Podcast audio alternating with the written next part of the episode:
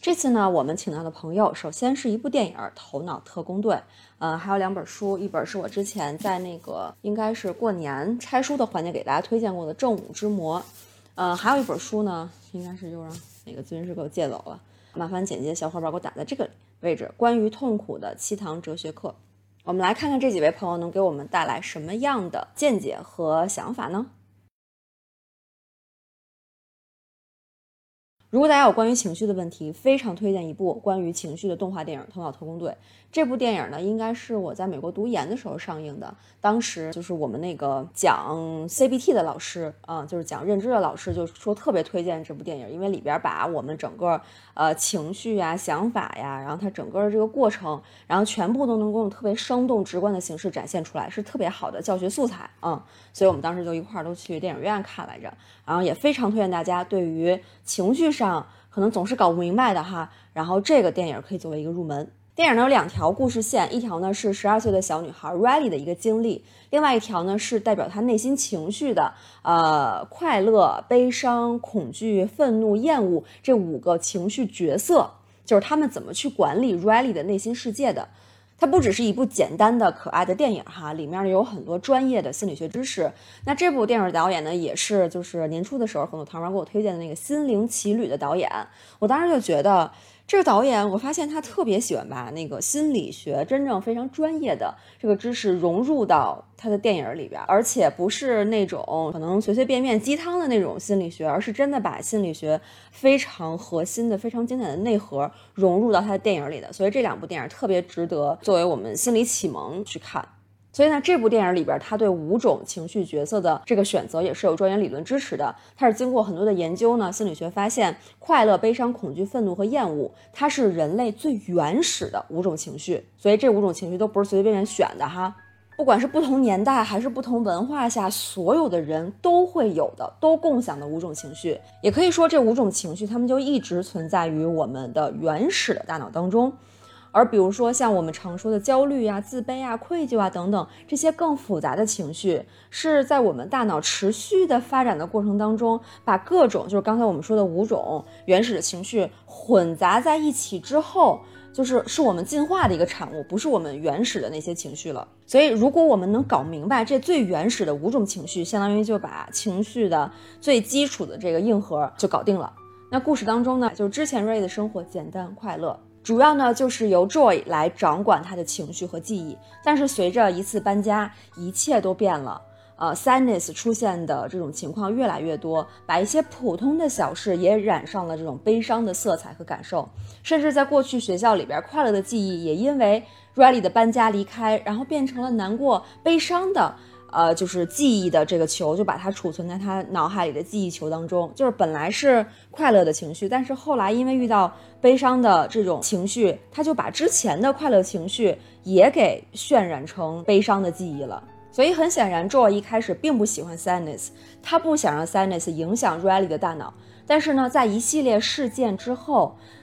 Joy 发现了 Sadness 的重要性，就是 Riley 的快乐呢，常常是在悲伤的时候，被家人朋友安慰、支持，他们陪伴的时候，才变得开心，才拥有快乐的记忆的。所以，他们之间是有非常直接相关的关系的。所以，悲伤是我们在面对生活当中的这种丧失啊、缺失啊。它表达的一种信号和提醒，就像我们婴儿的时候会哭，就是告诉父母我们需要被关注，然后被照顾了。而如果这种悲伤一直没有被关照，那么大脑呢就会反复的用悲伤来提醒我们。所以哪怕看似是小事儿，就觉得都不是什么大事儿，也需要注意一下，因为这些小事的背后是不是一直有一些需求期待它没有被满足，所以他才不断的用这种方式来提醒你，给你一个信号。是给你传达一种信息。那如果我们一直忽略这个信号，也没有把它分享给任何人，呃，得到别人的这种理解和帮助的话，它可能就会像一个小黑洞一样，不知不觉地吸走我们的能量，然后让我们处在一种持续的悲伤和低落的状态里边。你你想，它一次提醒你，你没有注意它；你两次、三次一直提醒你，好像都没有引起你的注意，那他就会变得越来越强大。希望通过足够明显的信息来告诉你现在有事儿不对劲了。就比如说 Riley，他没有意识到自己搬家的过程当中这些悲伤的意义和影响，然后试图忽略它，就觉得啊，就是搬个家嘛，啊，哪至于就这么难过、这么伤心啊？所以呢，他用快乐来抑制悲伤，但反而呢，情绪会变得越来越麻木，麻木到一个极点，他就会变得失控。最终呢，直到 Riley 终于把自己的这个悲伤跟父母表达了出来，然后一家人抱在一起，啊，理解、支持、快乐。也就是 joy 才重新出现在 Riley 的记忆体验当中。可能不明白怎么小事会让自己这么难过呀？我想这里的小指的是这个事件本身，对生活好像没有特别翻天覆地的影响，然后过去也就过去了。但我觉得这里有必要区分一下，这件事是只是过去了，划水划过去了，还是真正解决了？那这两者的区别呢，就在于我们是怎么参与这件事情的。过去了，划水划过去了，是一种。被动的方式，一件小事发生在我们身上，让人难过，但可能也没有那么难受，还是在可以承受的范围里的，所以忍一下就过去了。但是什么叫解决了？是我们主动做了一些什么，然后呢，可能使用了一些方法啊，产生了一些新的思维，然后让它过去了。这两种划水划过去和你主动解决过去解决了，这是完全不一样的。当然，如果我们生活中有偶尔有一两件这种划水划过去的事情哈，我们可以用一些方式，呃，排解消化，呃，没关系，不用好像特别苛刻的啊，任何一件事情我都把它揪出来，然后刻意的就是给它解决一遍，然后不能大事化小，小事化了啊，所有的事儿都是事儿，那也走了另外一个极端。所以偶尔有一些情况，那划水划过去了啊，不是特别在意，就没关系。但是如果长期处在频繁的处在这种状态里边。就不能再继续让他任由他这样发展下去了，因为久而久之呢，我们会产生一种习得性无助，就是把被动的忍耐当做一种生活的方式嗯，就变成了你处理问题的习惯了。我就是能忍，所以我就不用去想任何别的办法，然后我只要忍那么一会儿就过去了。但是你会发现，在之后的人生里边，你要忍的时候越来越多，然后你要忍的时间越来越长，直到你忍无可忍。呃，我去年年终总结的时候，不是推荐了一本我特别喜欢的这个《正午之魔》嘛？它是一本把抑郁讲透了的书。作者没有仅仅把抑郁看作是一种简单的情绪，呃，悲伤、抑郁，它是一个人整体的一个状态，就是它和你的身体健康呀，和你所处的环境啊，和你整个交往的人啊，就是各方面是都有关系的。它是一种弥散性的生活基调。其中有一章呢，作者就提到了就是贫穷这件事情。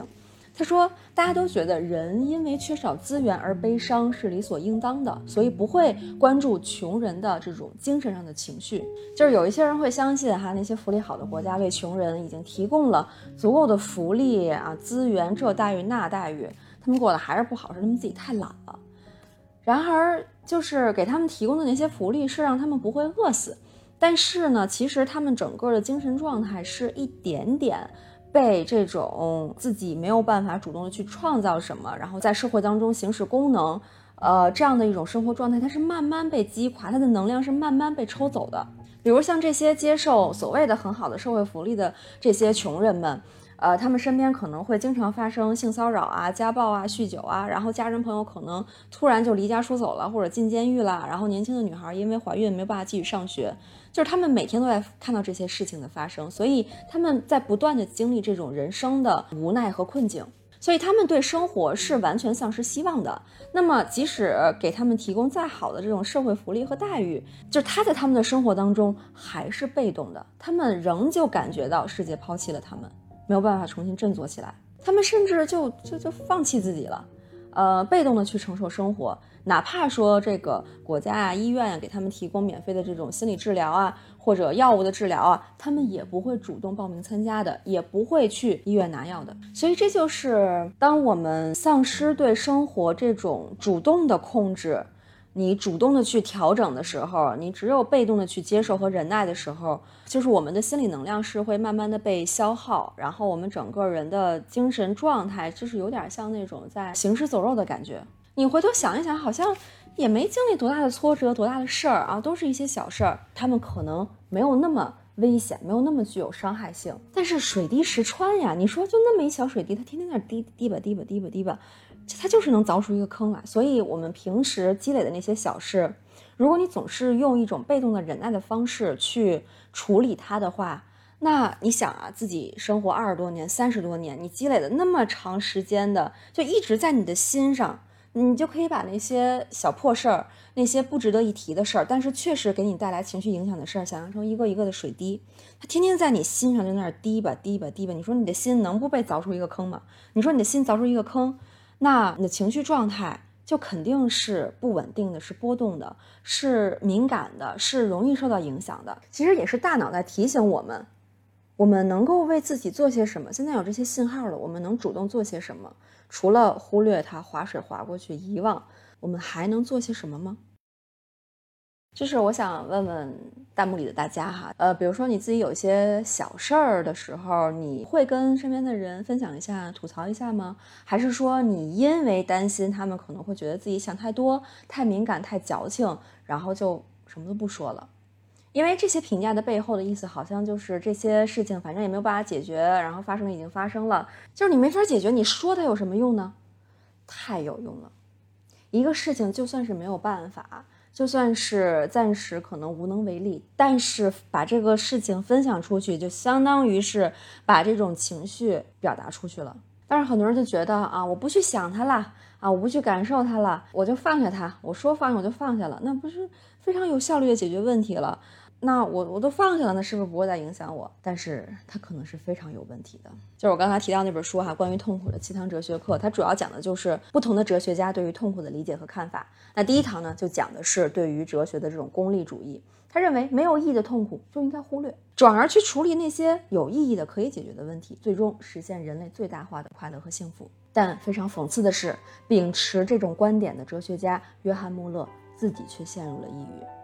他非常优秀，他很好的践行了实用的功利主义。他五岁就精通古希腊语，九岁就能流畅的阅读拉丁语，同时还能理解最难的代数。十一岁的时候就写了一篇文章，细数罗马法律的历史。这么聪明的人，发展下去应该会成为特别成功的人吧？但是二十岁的时候，他却突然抑郁了，精神崩溃了。原因就是他觉得自己像一个 没有感情、没有精神生活的机器。最后是什么拯救了他呢？反而是他觉得。什么用都没有的诗歌拯救了他，他感受到了诗歌当中表达的情绪，他也利用诗歌表达了自己的情绪，最终把心里边一直用那种功利主义压抑下来的、忽略掉的情绪全部都释放了出来。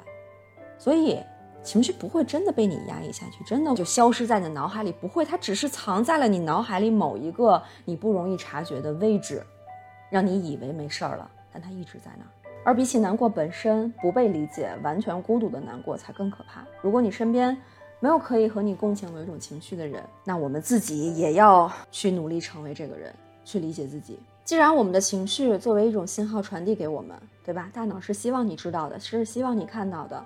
那他看到你之后，我们就需要去回应他。需要去理解它。如果大脑一直给你传信号，你就一直屏蔽、屏蔽、屏蔽，然后不接收，要忽略它，然后要赶走它，那你和你自己之间的距离就会越来越远。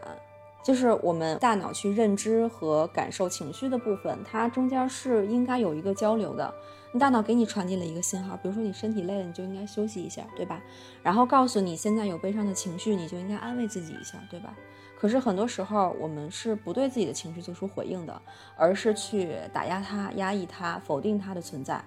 那这样的话，我们和自己之间就会逐渐的产生隔阂。嗯，很多时候我们说啊，我都不知道自己是谁了，都不知道自己什么样，我也感觉不到自己的情绪了。呃，我很讨厌自己，这都是因为自己和自己的沟通不畅导致的。因为你屏蔽和忽略了很多你的大脑给你传递的重要的信号，你没有去回应它。所以，我们最后的纪念弹幕就来真正回应一下